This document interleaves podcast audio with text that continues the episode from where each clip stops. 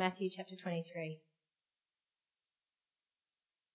Then Jesus said to the crowds and to his disciples, The teachers of the law and the Pharisees sit in Moses' seat.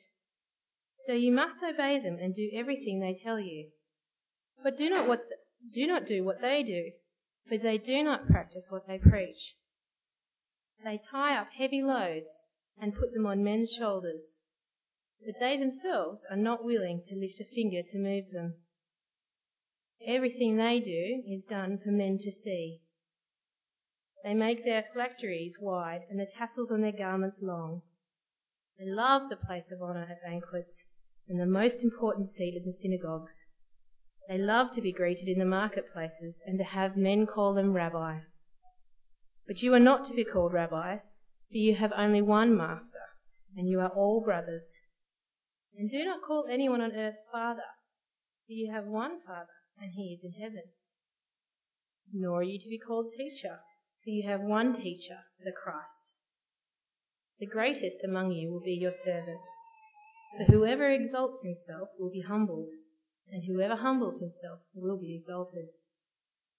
Woe to you, teachers of the law and Pharisees, you hypocrites! You shut the kingdom of heaven in men's faces. You yourselves do not enter, nor will you let those who enter who are trying to. Woe to you, teachers of the law and Pharisees, you hypocrites! You travel over land and sea to win a single convert, and when he becomes one, you make him twice as much a son of hell as you are.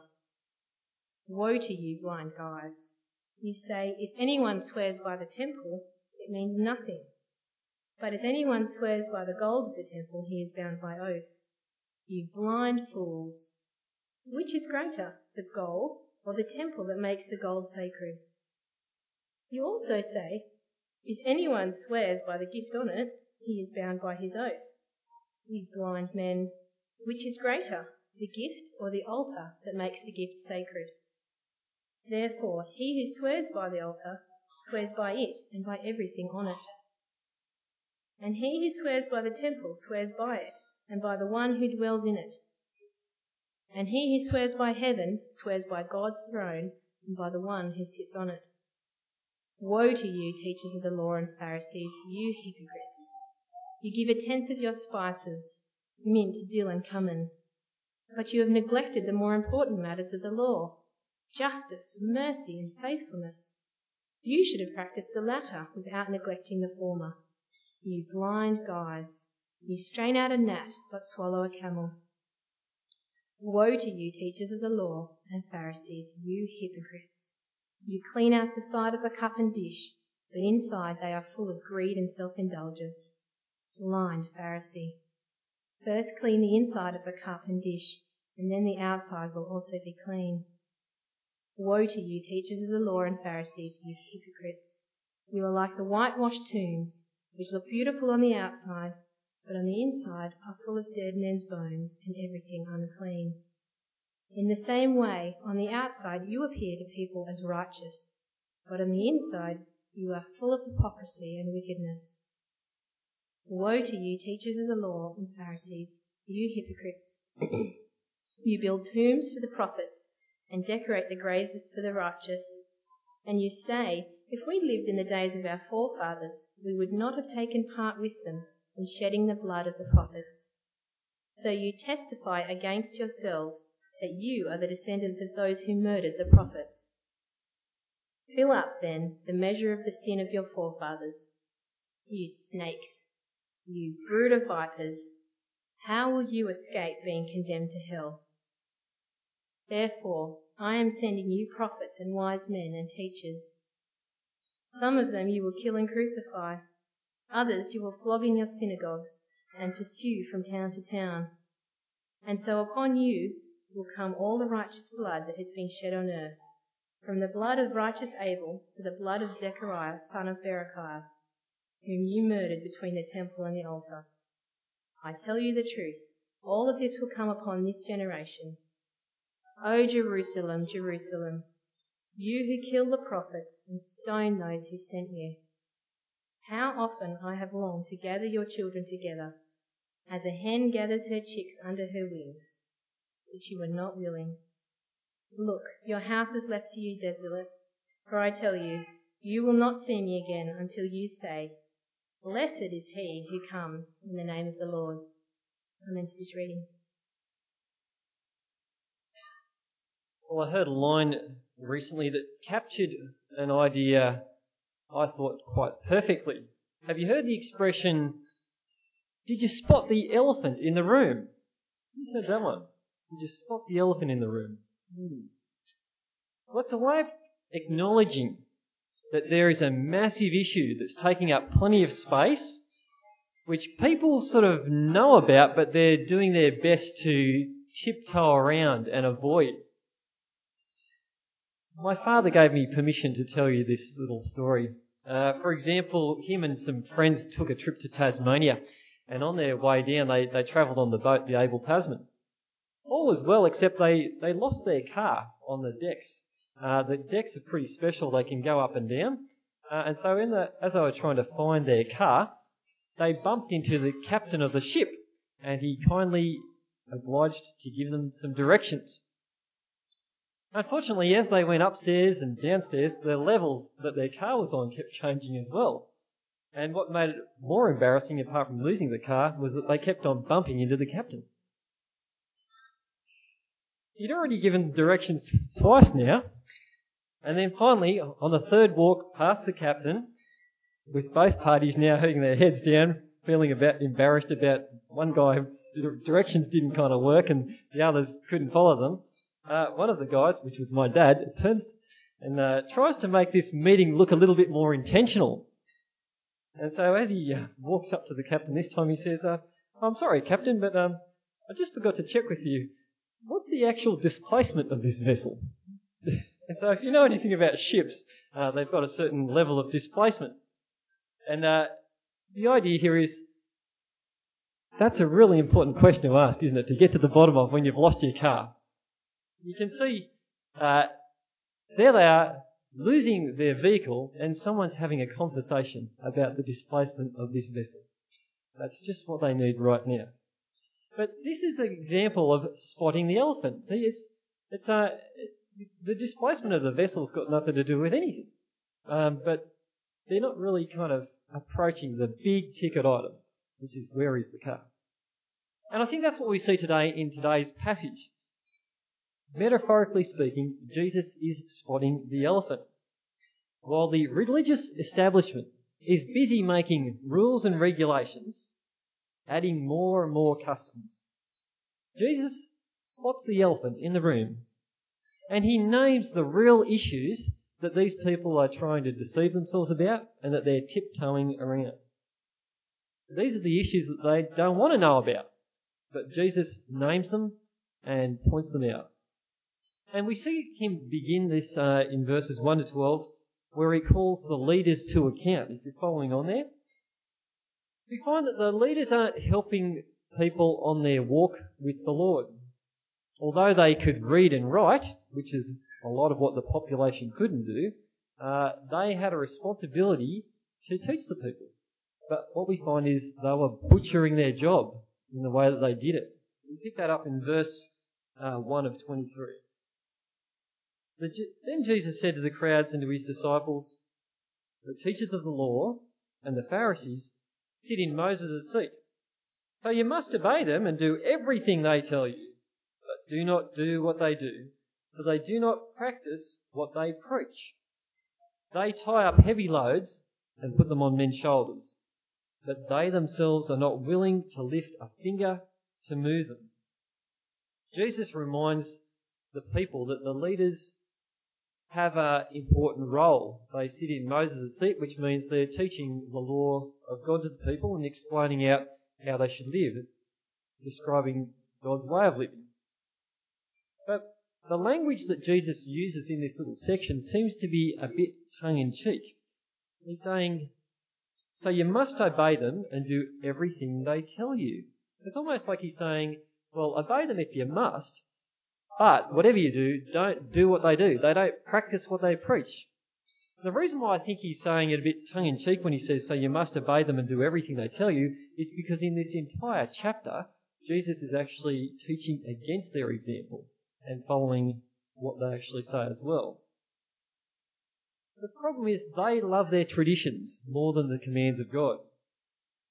Their traditions of how to obey God are things that just grow up and keep gaining more and more regulations, like the tax laws that seem to get bigger and bigger each year. I remember when the GST was introduced, people complained that they were doing the work of Treasury for the Treasury, and they um, had to do the GST calculations and collect their money. Well, that seems to be the sort of thing that's going on here. These Pharisees keep on adding this oral law and laying it on the people's consciences, and it loads them up. So they are getting weighed down. That doesn't seem to be the spirit of what God wants. We also see the problem with the leaders here is that they are characterized not so much with humility, but they like to big note themselves. We see that in 5 verses, uh, verse 5 to 12. Everything they do is for men to see. They make their phylacteries wide and the tassels on their garments long. They love the places of honour at banquets and the most important seats in the synagogues. They love to be greeted in the marketplaces and to have men call them rabbi. But you are not to be called rabbi, for you have only one master, and you are all brothers. And do not call anyone on earth father, for you have one father, and he is in heaven. Nor are you to be called teacher, for you have one teacher, the Christ. The greatest among you will be your servant, for whoever exalts himself will be humbled, and whoever humbles himself will be exalted.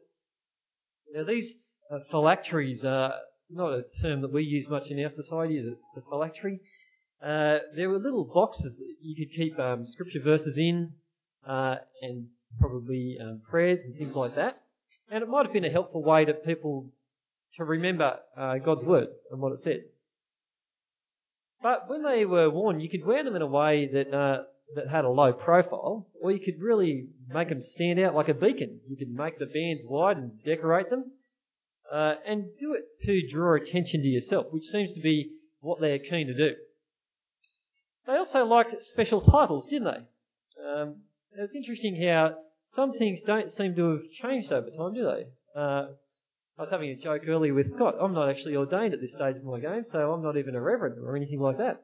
Um, but this is a it's a funny thing, isn't it? When people give themselves titles, Jesus is here teaching against you know taking on titles, uh, and yet even our Christian establishment has things like right reverend and canon, all those big guns and that kind of thing. Uh, but Jesus is saying that's actually moving away from uh, treating others like brothers.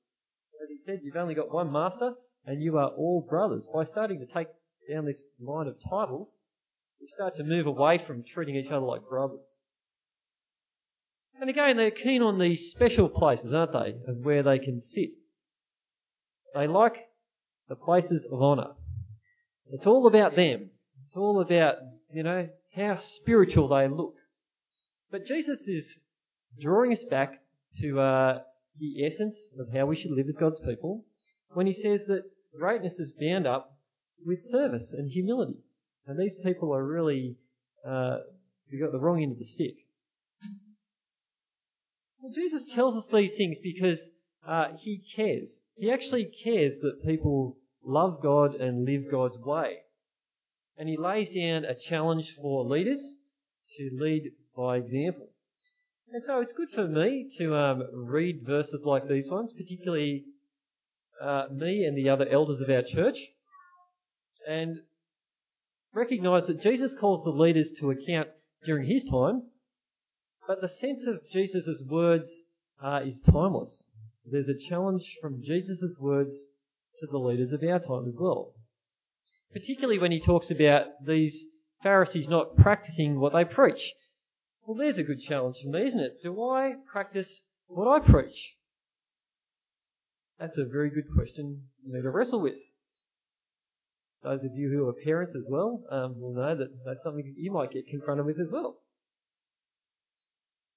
And if you'd like to, you have the option as brothers and sisters in Christ to give me your best shot about whether you think I am practicing what I preach or not. Preferably do it after this talk. I'd rather not field too many uh, comments right now.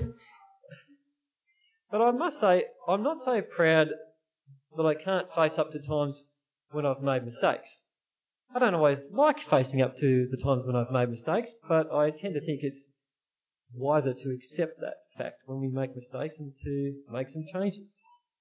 And I think that's what's important to our Lord Jesus. It's, it's more important to Him that we repent and change, certainly that I repent and change, if I don't practice what I preach. And that's far more important than my little self esteem. There is a reference that talks about uh, the, uh, the nature of leadership and how it will be scrutinized more carefully, and it's in James chapter 3, verse 1 and 2. James says, Not many of you should presume to be teachers, my brothers, because you know that we who teach will be judged more strictly. Well, who's doing the judging in that verse? Well, certainly God does. God will judge his leaders, and I'll have to give an account for my life and my words. But presumably, um, other people will judge me as well. And then he adds that we all stumble in many ways. Now for the good news. The good news is that this is not all about me, is it? This passage is just not all about me. Because the reality is that we all have a responsibility to God and to each other. We just read about that, how Jesus says we've got one master and you are all brothers. Peter in uh, 1 Peter reminds us that as we come to Jesus, we come to be part of God's family. And we're described as a royal priesthood. That's what the youth group's been looking at on Friday nights. That we are a, a royal priesthood. We have access to God. We can talk to God in prayer.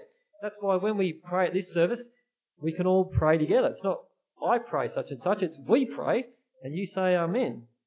Because the reality is, I'm no closer to God than any one of you.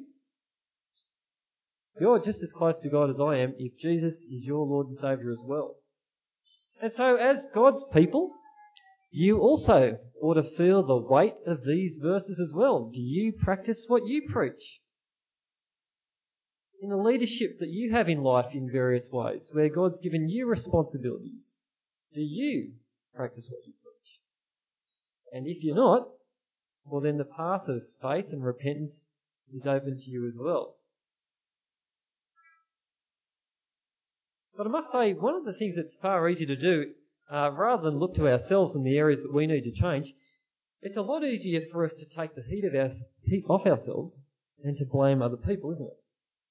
It's much easier not to look at our own shortcomings and uh, not spot the elephant in our rooms, and it's a lot easier to cut other people down to size, to blame someone else, or to shame someone else.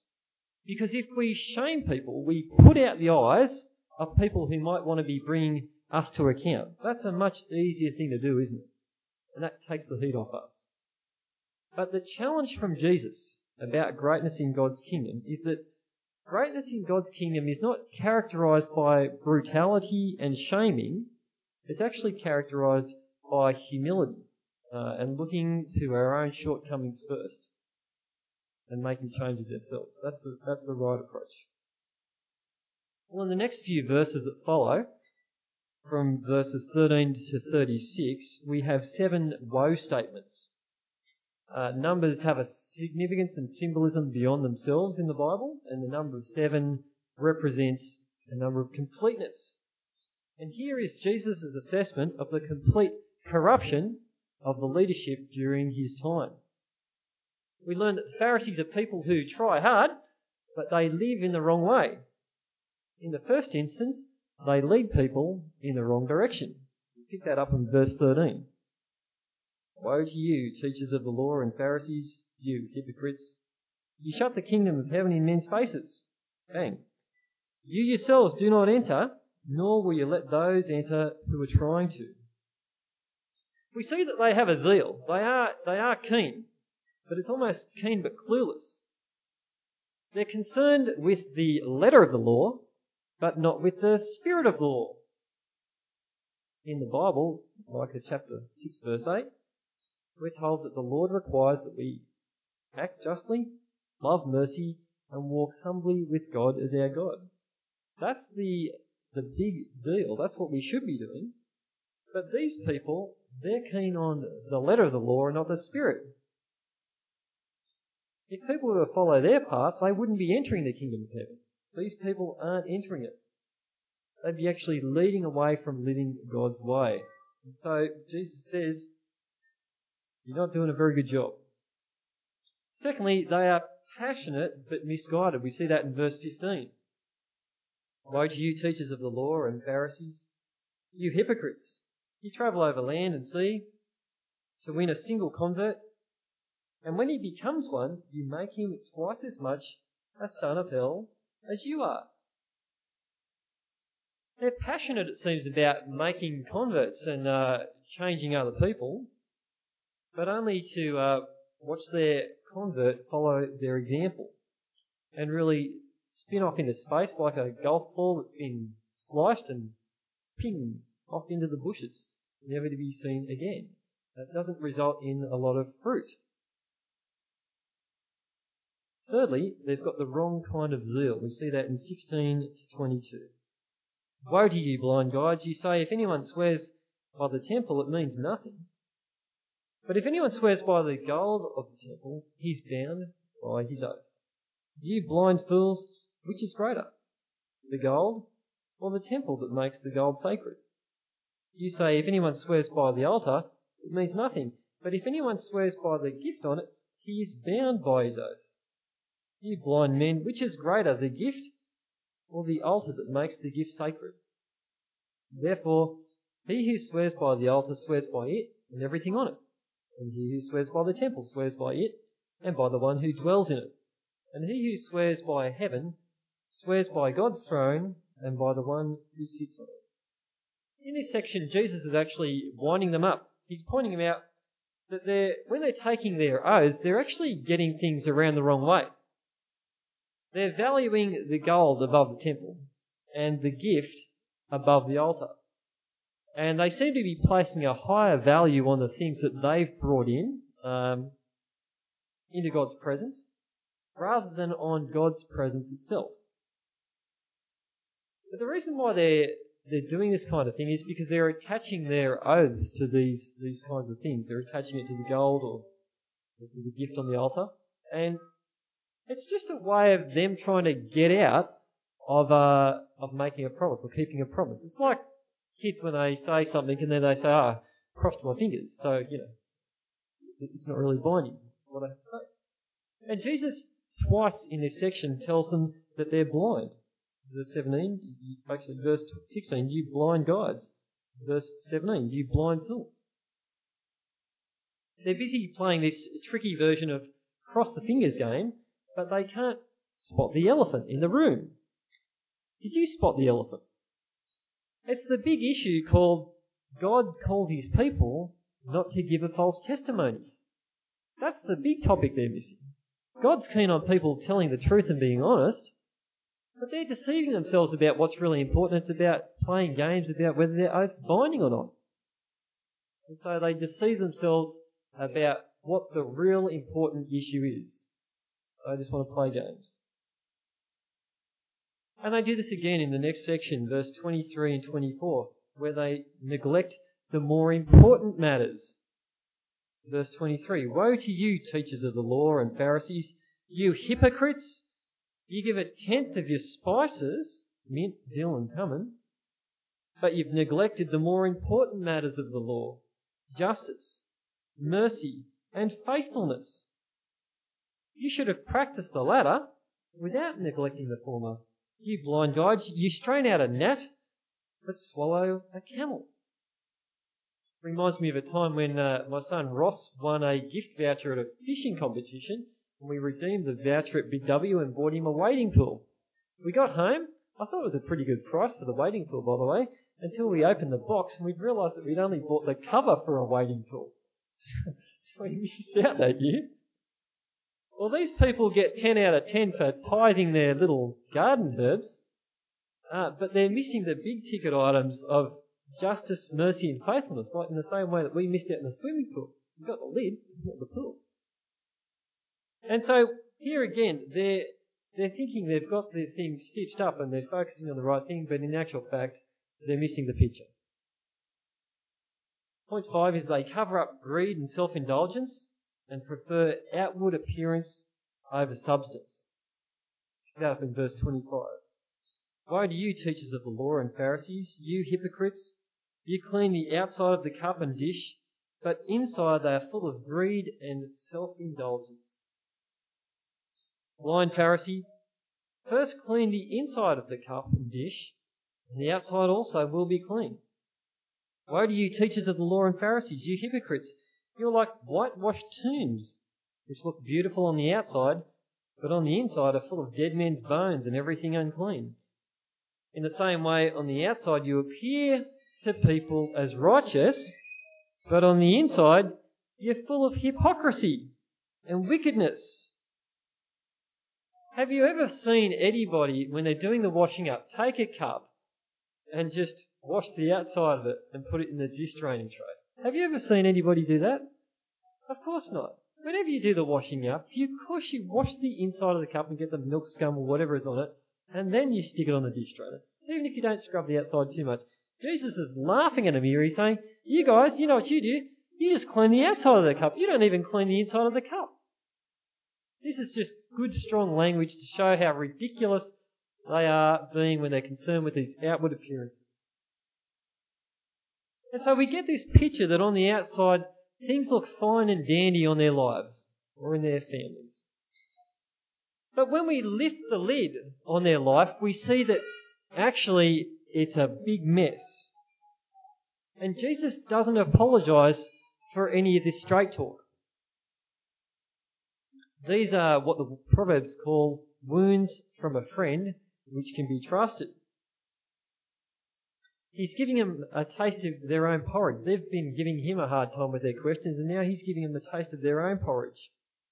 And this is an example of the tough love from Jesus, where he takes a stand against a deceitful and an immature way of life. And he doesn't diminish the seriousness of sin, does he? He doesn't make excuses for it, blame their family background or something like that. Instead, he confronts it. And he names sin for what it is. And he calls them to turn from it. The problem with this group of leaders at this time is that they are standing in a long stream of people who have been rejecting God's prophets and those people who God has sent to call people back to faithfulness to God. Jesus has already alluded to that a bit with the parable of the tenants, which Scott's preached on in the past. And so what we see with this generation is that they actually stand on the shoulders of giants. They stand on the shoulders of those people who've already killed the prophets. And we see that being raised in the next section in 29 to 36. Woe to you, teachers of the law and Pharisees, you hypocrites! You build tombs for the prophets and decorate the graves of the righteous. And you say, if we had lived in the days of our forefathers, we would not have taken part with them in shedding the blood of the prophets. So you testify against yourselves that you are the descendants of those who murdered the prophets. Fill up then the measure of sin of the, the measure of the sin of your forefathers. You snakes, you brood of vipers, how will you escape being condemned to hell? Therefore, I'm sending you prophets and wise men and teachers. Some of them you'll kill and crucify, others you'll flog in your synagogues and pursue from town to town. And so upon you will come all the righteous blood that's been shed on earth from the blood of righteous Abel to the blood of Zachariah, son of Berechiah, whom he murdered between the temple and the altar. I tell you the truth, all this will come upon this generation. Now, these people aren't really the ones who did kill the prophets, are they? They weren't around when those prophets earlier were there. Uh, the kings were tended to be responsible for who got executed. But certainly they could reject God's people and these Pharisees and teachers of the law have already rejected John the Baptist. They're about to crucify Jesus and reject him as their Messiah.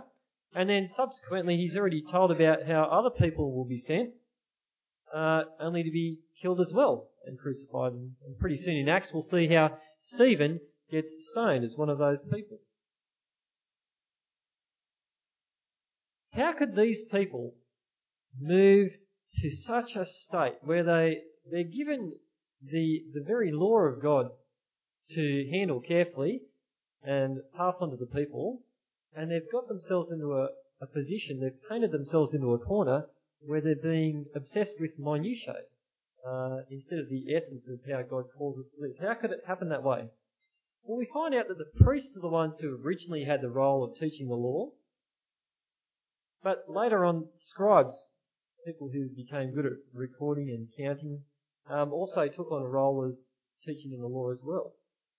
And the Pharisees were a group that grew up after the time of uh, Antiochus Epiphanes, persecuted the Jews, and probably as part of a group of people who were keen to love God and live His way and encourage each other to look forward to the resurrection of the dead, uh, to be careful about keeping God's law. This group grew up being very careful about God's law.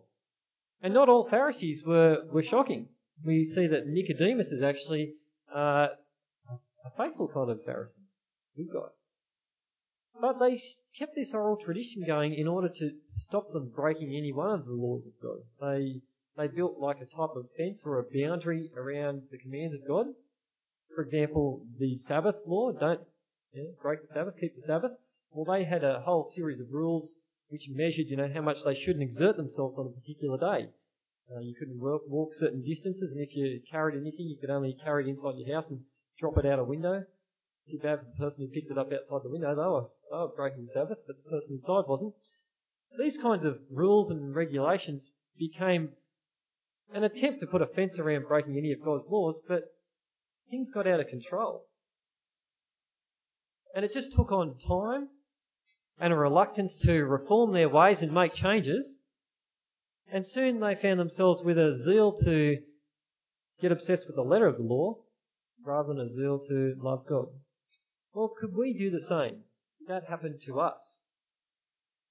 I suppose the answer is that the human heart, in the first instance, hasn't changed.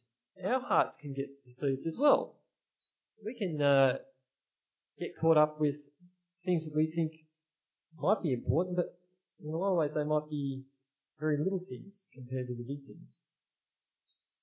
And the difference between us and these people is probably what we'll do next. Uh, what did they do next? Did they listen to what Jesus said? Did they turn back to Him after He's given them this big rebuke? Well, what we find out in the next section is they, they reject their rescuer. We see that in 23 verse 37. O Jerusalem, Jerusalem, you who kill the prophets and stone those sent to you. How often I have longed to gather your children together, as a hen gathers her chicks under her wings, but you were not willing. Look, your house is left to you desolate. For I tell you, you will not see me again until you say, Blessed is he who comes in the name of the Lord. In 24 verse 1, we find that Jesus left the temple. The image of this mother hen protecting its chicks is quite a nice one that Jesus takes to describe how a mother hen can protect the chicks from the elements. In some cases, when there's uh, been a fire, a mother hen has been known to protect the chicks, and when the fire's done its worst, even if the mother hen dies, chicks have been known to be able to scramble out from underneath the wings and survive. In this case, Jesus is saying he desires to shield Jerusalem from the judgment of God that's coming. But they fail to turn to Him for their salvation.